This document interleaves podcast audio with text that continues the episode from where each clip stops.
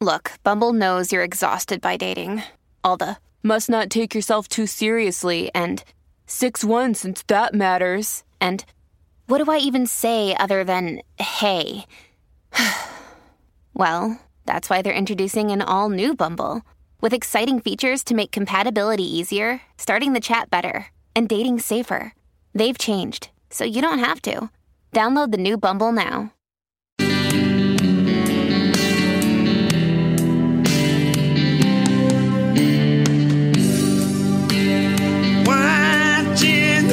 Sunrise. Got my coffee in my hands. I can feel the sound of the ocean.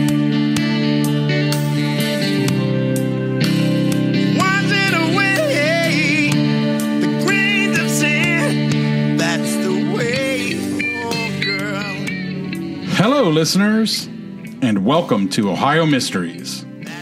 You just heard a clip of That's the Way, a song by Tyrone Hornbuckle, a very talented blues musician from Northeast Ohio. I like blues. Me too. Tyrone is our featured musical artist today, so hang around till the end of the podcast. We know you're going to want to hear the whole song and learn more about Tyrone's blues sensation. But right now, grab another log, campers. You'll want to keep that fire burning for another Ohio mystery. I'm your co host, Steve Yoder, and with me is our storyteller and researcher, Paula Schleis, an award winning journalist who spent some 30 years telling these kinds of stories for the Akron Beacon Journal.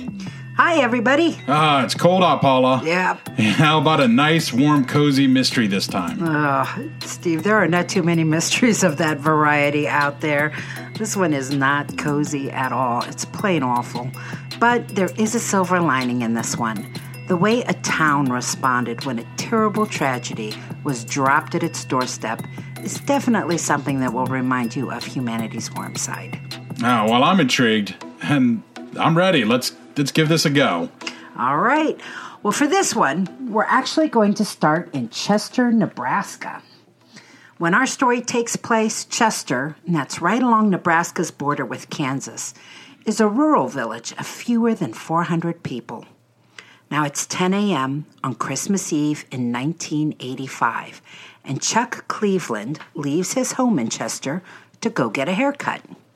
He decides to travel a back road, a dirt road, flanked by harvested cornfields. And it's frigid out, 40 degrees below zero when you figure in the wind chill factor. But he's hardcore, and he figures he might be able to shoot a pheasant along the way. Yeah, that's super hardcore. It is. That's life in the in the road. You know, you're going to get a haircut. Maybe I can kill Christmas Eve dinner on the way. right. Oh, Well, Chuck, he doesn't get far at all. He's perhaps a couple of miles from home when a bit of color catches his attention. He stops his pickup truck and hops out for a closer look. And there, laying in a ditch on top of fallen snow, is a body. Chuck moves in closer. He can see enough now to tell it's a little boy, a skinny thing, 55 pounds on a 4 foot 2 inch frame. He has blonde hair and freckles, and he's wearing blue pajamas, a zippered sleeper with white foot pads. Maybe, maybe I'll get to this in a second, but does it kind of know how long he's been there? Um, the coroner, Okay. I just wondered if he thought it was like fro, you know, frozen or. yeah, it's frozen. Warm, It's a okay. frozen body. And this is the time before cell phones. So Chuck has to jump back in his truck and return home. And by the time he gets back, he's shaking. Before he even picks up his house phone, he races upstairs and into his son's bedroom. His son's about the same age as that small body in the ditch. And he embraces his son. I mean, he really needed that affirmation that his own child was safe and warm. Right. Then he calls the county sheriff. Well, Sheriff Gary Young is the first officer on the scene. Before anyone else even arrives, he notices marks on the boy's neck. He thinks it looks like the boy has been strangled. Now, this little boy is big news in this area of the world. There hasn't been a homicide in the Chester area in 15 years. So, Christmas Day editions of newspapers in Nebraska, Kansas, and Iowa announce the tragic discovery, and they're all accompanied by an artist's drawing of the boy. Authorities have no idea who he is. And of course, leads and tips start coming in. A couple of days after the body is found, authorities think they figured it out. They even schedule a press conference saying they've got some news to announce. But the press conference is canceled and a press release is issued. The boy they thought might be the body they discovered turned out to be very much alive. Meanwhile, the pathologist conducts an autopsy, and he does not agree with Sheriff Young's cursory review of the marks on the boy's neck. The marks could have been caused by freezing weather, the coroner says. Huh. And the boy was suffering from a respiratory illness. So officially, the cause of death is listed as inconclusive. There was no evidence to prove it was murder. I mean, you really can't fault him. You see marks on a kid's neck, you, you know, and you're not you're not a doctor. You're going to assume the kid was strangled. Yeah. Yeah. And even after they tell me it was caused by freezing conditions, I'm thinking, why would freezing conditions leave a mark on the neck? But Yes. he's the coroner, so I gotta assume he knows a heck of a lot more than I do. Right. Anyway, the coroner determines that the date of death was probably two days before the little boy had been found, about December 22. But if the boy wasn't murdered, you know, you got to wonder what circumstances led to him being found in a ditch. Who would be cold hearted enough to discard his tiny body that way if there was no foul play involved? True, unless the kid was autistic and kind of wandered out in the snow. Ah, well, eh, Sheriff Young actually addressed it, addressed that to reporters. He said, "quote I know that kid didn't walk out there and lay down and go to sleep. Somebody put him there." Well, the thought was a heartbreaking one to the residents of Chester, Nebraska, who had started calling the child Little Boy Blue in reference to the color of his pajamas. And police continued to chase down lead after lead. They say, oh, he looked like a little boy that had ridden a bus into town. And someone else said he looked like a boy carried by a woman and a Spanish speaking man that were in a nearby town. He didn't match any descriptions of missing children on na- national databases. They asked all of the local schools to review, you know, the the uh, student populations to see if if he belonged to any of them. He definitely wasn't local, so he certainly didn't walk there. And with fewer than 8,000 people in the entire county, someone would have identified him Yeah, if he was from that area. Yeah, I think we talked about this in Salem with that, you know, with that kind of population, you almost know. Everybody knows Right. everybody. So the boy might not have been local, but local residents made this abandoned child one of their own. A few months after his discovery, after no one claimed the body and authorities were ready to release it, the town took charge. Bob Thomas, the town jeweler, said, quote, They dumped him. We've got to bury him. If he's our boy, we're going to treat him like our boy. So one resident donated a cemetery plot, the mortuary donated its services, others gave money for a casket, for a headstone, for flowers. There were volunteer pallbearers, a singer for the church service, and on March 21, 1986, more than 400 people attended his funeral at United Methodist Church. Wow, that's a lot of people. Yeah, I hope I'm- 400 come out for me. That was actually bigger than the population of the town. That's crazy. Oh, Yeah. Good for them. Way to come together. Absolutely. Well, they buried him with the name Matthew, which means gift of God. For two years, authorities were unable to identify little boy Blue, who is now buried in their local cemetery. But the town's reaction, how they kept his grave decorated with flowers and toys, inspired Reader's Digest to do an article about the boy in 1987. And the right people saw it Good. a couple in Wyoming came forward to say they had been looking after a boy that had matched his description. They said his name was Danny Stutzman and that he was nine years old.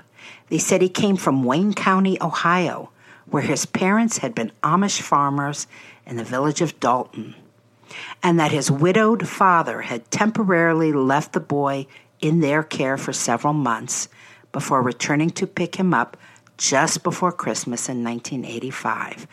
Reminder that's the month he was found dead. Right.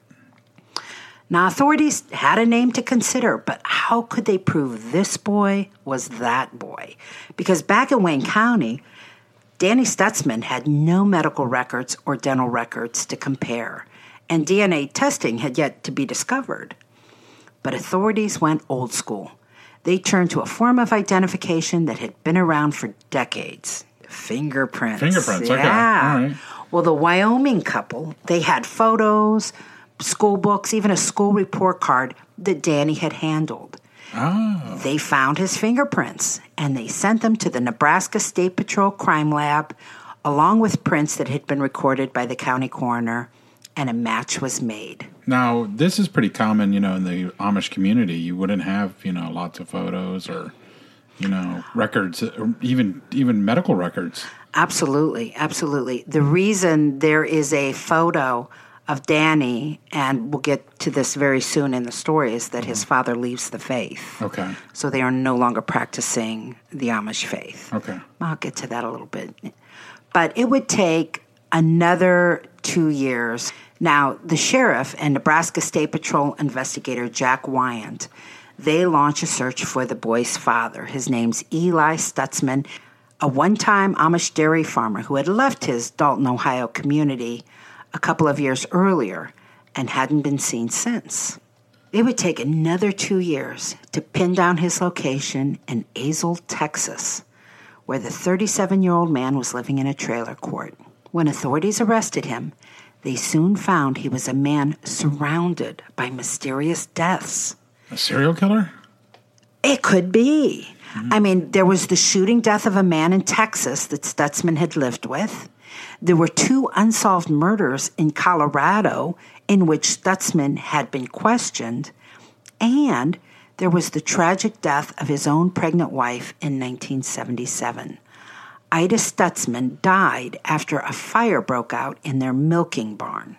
Now, the coroner ruled that she died of heart problems related to smoke inhalation, but no autopsy was performed, and the fire was never investigated, even though many in the community believe Stutzman had set the fire. I've been in a milking barn. That's a, that's pretty big. It'd be hard to believe she couldn't escape. Yeah, well, I, I don't know enough about smoke inhalation to know whether just being in the vicinity of it would be enough to, to uh, you know, exacerbate a heart condition. But, you know, the Amish shun autopsies, and that may have played a role into why the coroner decided not to do an autopsy on her. Right.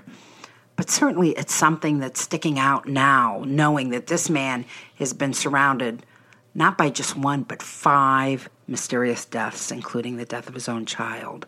It's just how many of us can say that in Right. our life? Right. Well, back in, in Dalton, Stutzman had belonged to the Swartzentruber Order of Amish. It was a conservative sect that shuns all modern conveniences. He was one of 13 children born to Eli and Susan Stutzman, and he was raised on a sprawling farm on Welty Road in Wayne County's East Union Township. He attended an Amish school, and as an adult, he taught Amish children. He later married his wife, Ida, and Danny was born on September 7, 1976. Ah, you're younger than me. Oh, yeah. Well, he was delivered by Dr. Elton Lehman in Stutzman's two story farmhouse on Moser Road. Dr. Lehman said he remembered Eli Stutzman as a caring father and said Danny got the full complement of childhood vaccinations, something rare in the Amish community. And you know, I I mean, people know that your name's Yoder, but you are not that far removed from Amish ancestry yourself. Your That- your dad right. was raised Amish. That's right. My dad was raised Amish, and Yeah. his dad was kind of leaving the Amish community at that time, and my dad followed. yeah, yeah. Yeah.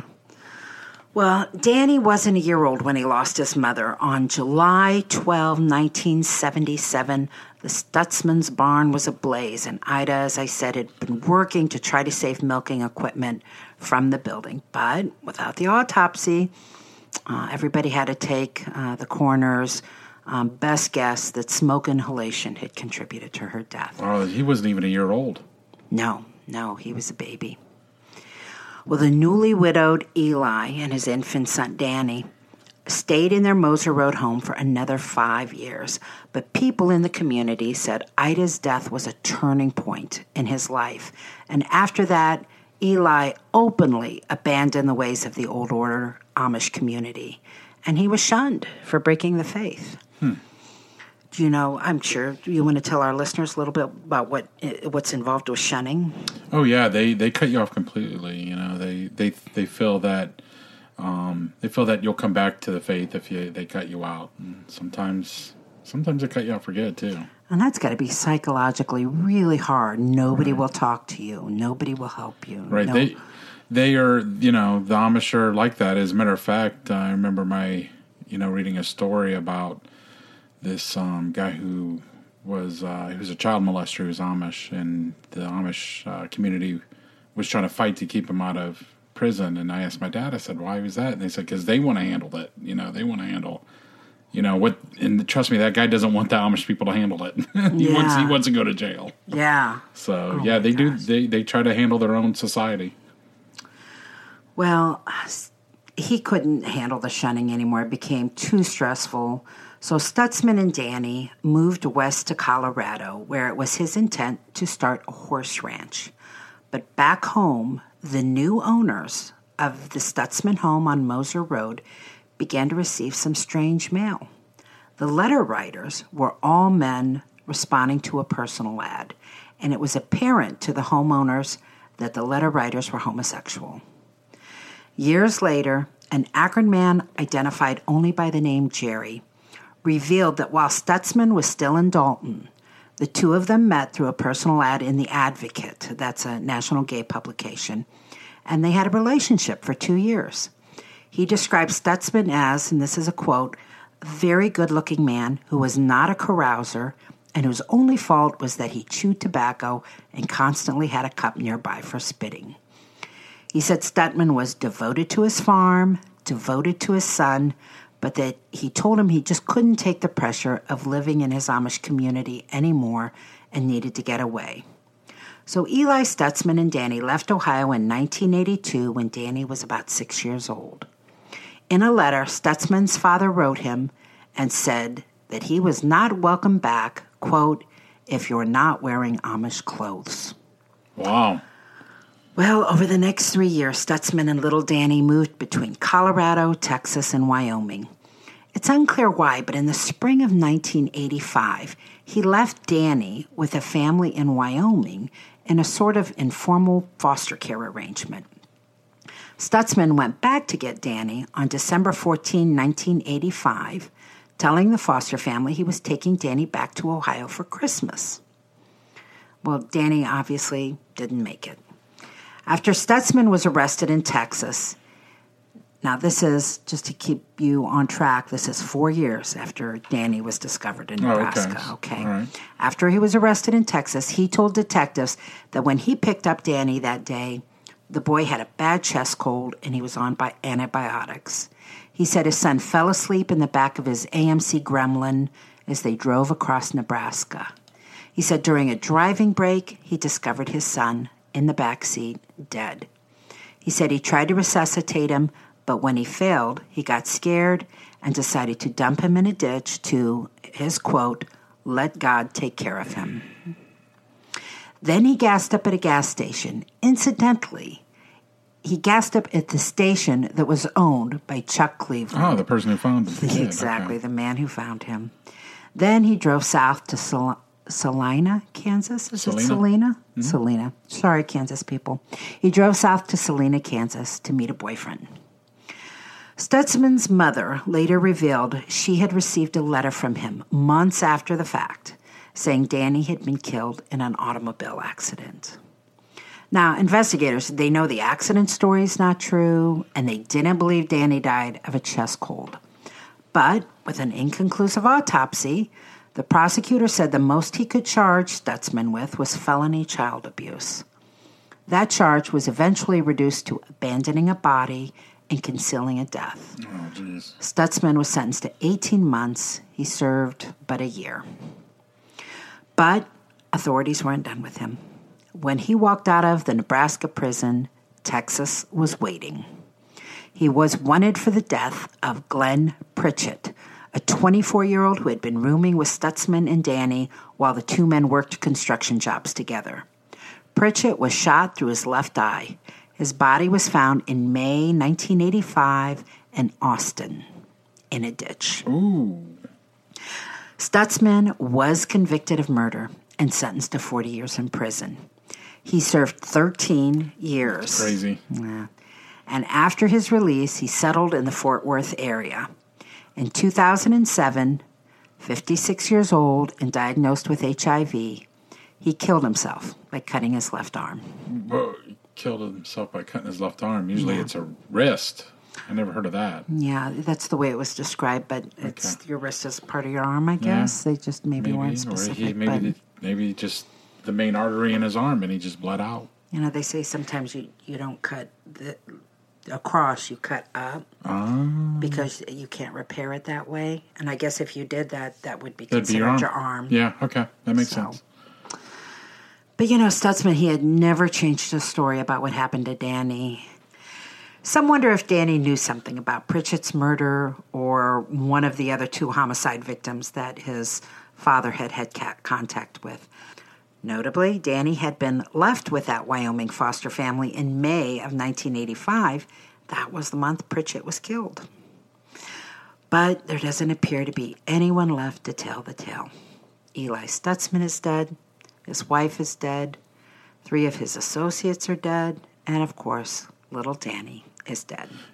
Well, back in Chester, Nebraska, even decades later, people still pay their respects to little boy Blue, the Amish boy from Ohio who was dumped into their care on a frozen Christmas Eve. Oh, that's just tremendously sad. Well, let's see what our armchair detective has to say about it. This is the segment of our episode where we ask an Ohio Mysteries listener to weigh in with their th- own thoughts and theories of the case. And today we welcome Amy Freeman. All right, welcome, Amy. Hi. It's great to have you here. Normally, we have Paula interviewing the armchair detective. However, she's out of town, probably investigating some kind of mystery. Who knows? Edgar Allan Poe began writing stories during the 1840s and ushered in the mystery genre. He also introduced the first armchair detective, C. August Dupin. Dupin could solve crimes that police couldn't. The mystery of Marie Roget was based upon the true story of a murder near New York City. Dupin obtained his information from newspaper accounts. Dupin being the first, and every armchair detective since, gathered their second-hand information to solve crimes. Poe called it ratiocination, using intellect, intuition, and logical reason.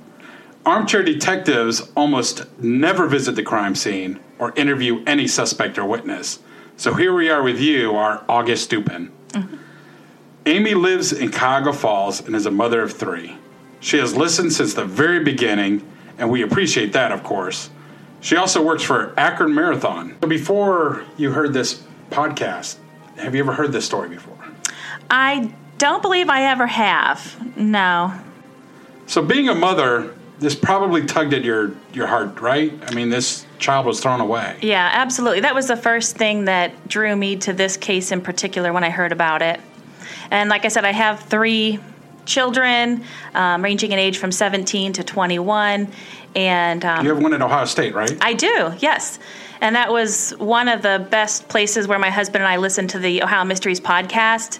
It's a two hour drive from where we live in Cuyahoga Falls to Columbus, and it's the perfect time if we hadn't seen him or heard the heard the podcast on a given week that we can kind of stockpile a few and it gives us something to talk about and of course learn all the great stories about ohio so Yeah, of course, of course. So, uh, you know, this child was thrown away. The sheriff claims that the boy was strangled. The coroner states that the marks on the neck come from a freezing temperatures. Have you ever heard of this? no i haven't that struck me very odd that freezing temperatures would cause that so. Yeah, me too. I, I, I still don't get it. I tried looking it up and I didn't really find anything, but I really didn't give it full effort either. Right. So.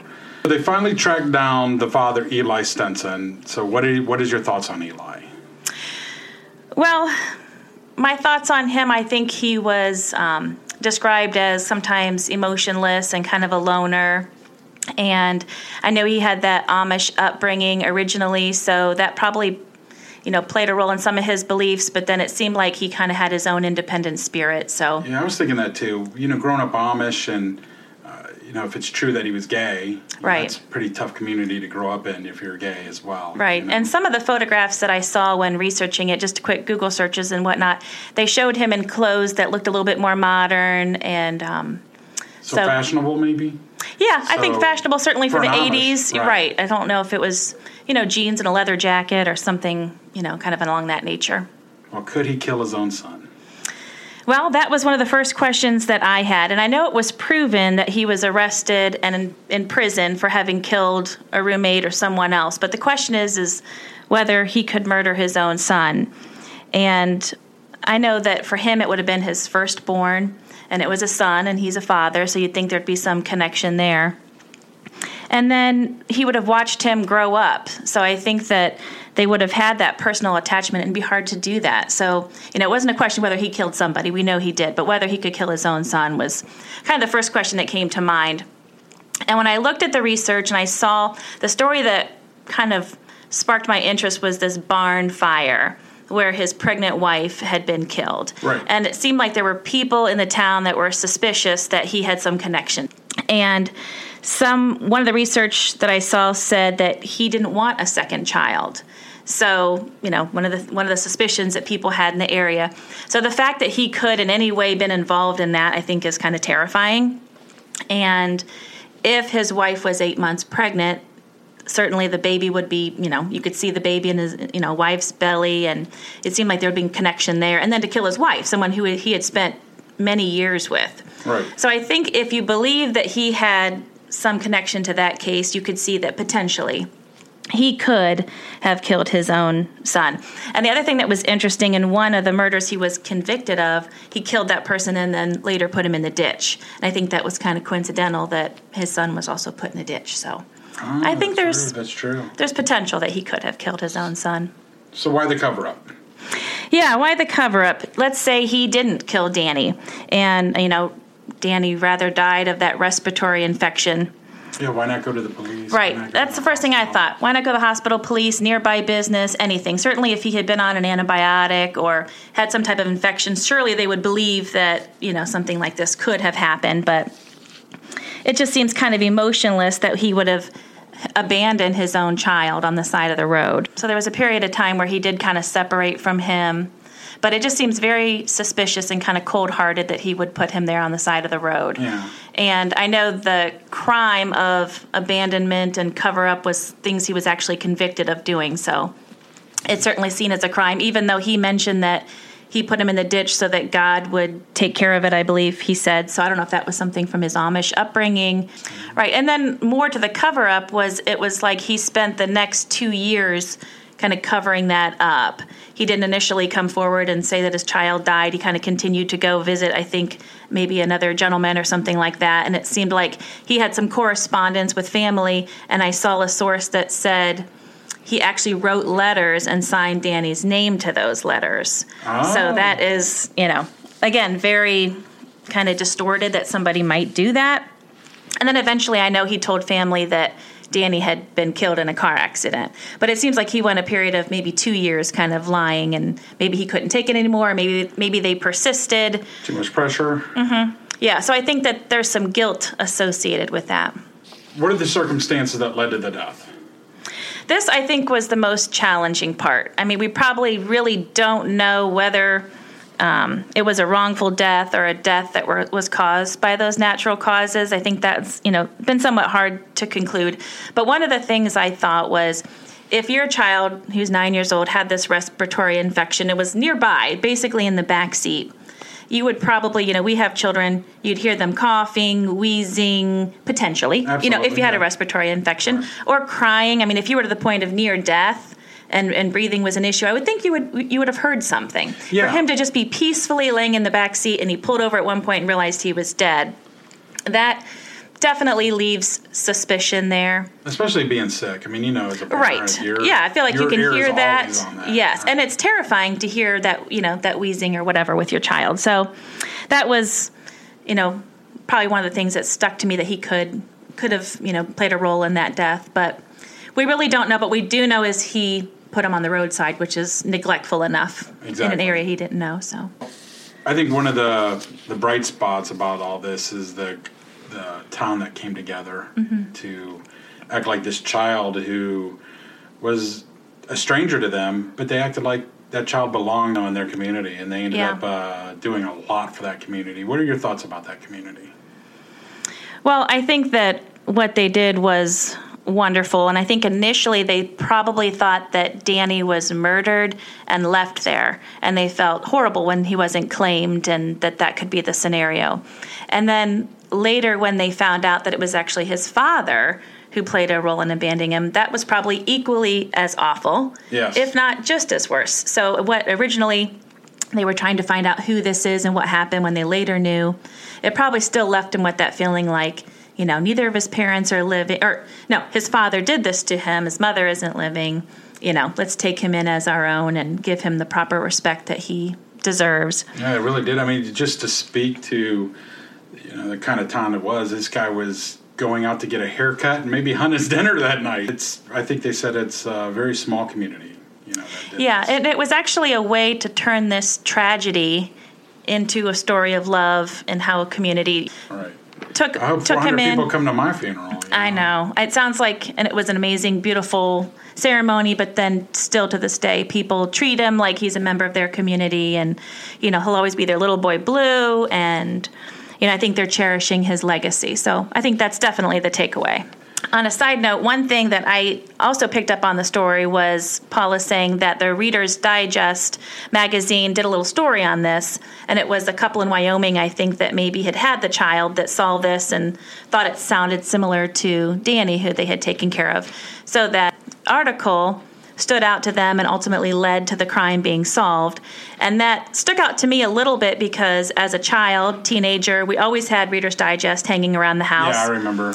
And I remember the magazine being kind of a smaller magazine, super easy to read, short stories, obviously crime mysteries, maybe even jokes, just little interesting quick reads. And um, I would have been about 15, I think, when this story was in Reader's Digest.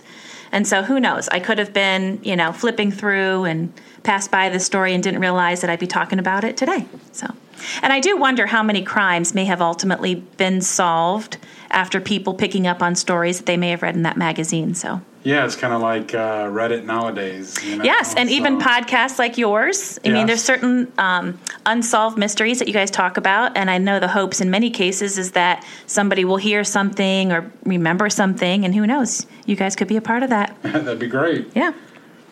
All right. So, any final thoughts? My final thought from this just was that the impact of our lives isn't always measured by the number of days we lived. So he's nine years old. But the effect that your life or the impact that your life can have on others, I think, is the true treasure in this story. So Danny is truly a gift from God for that community, which they named him originally. And that was kind of my takeaway. No matter how short life is, you can still make a great impact on people's lives. Absolutely.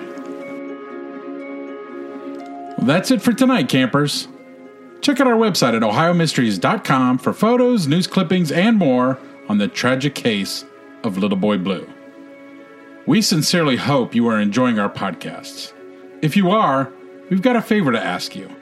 Before the end of the week, would you please tell one person about us? We spend several hours a week making these podcasts for absolutely no pay. Our reward is just knowing that people like yourselves think what we are doing is worthwhile. So if you tell a friend and they tell a friend, well, I'm sure you can see what a gift that would be to us. We are on Facebook and Twitter, so share us and retweet us. Oh, and if you don't mind, please take a moment to fill out a review on our podcast app. That's that's you know that's big for us. It's We- huge. Yeah, we'd it's really such a little it. thing to you, but it's so much to us. Right. And come over to our Facebook page too. There's a review option there as well. That's right. Well, that brings us to tonight's featured musical artist, Tyrone Hornbuckle. So we're going to leave you with Tyrone's song, That's the Way, which you heard a little bit at the start of this podcast.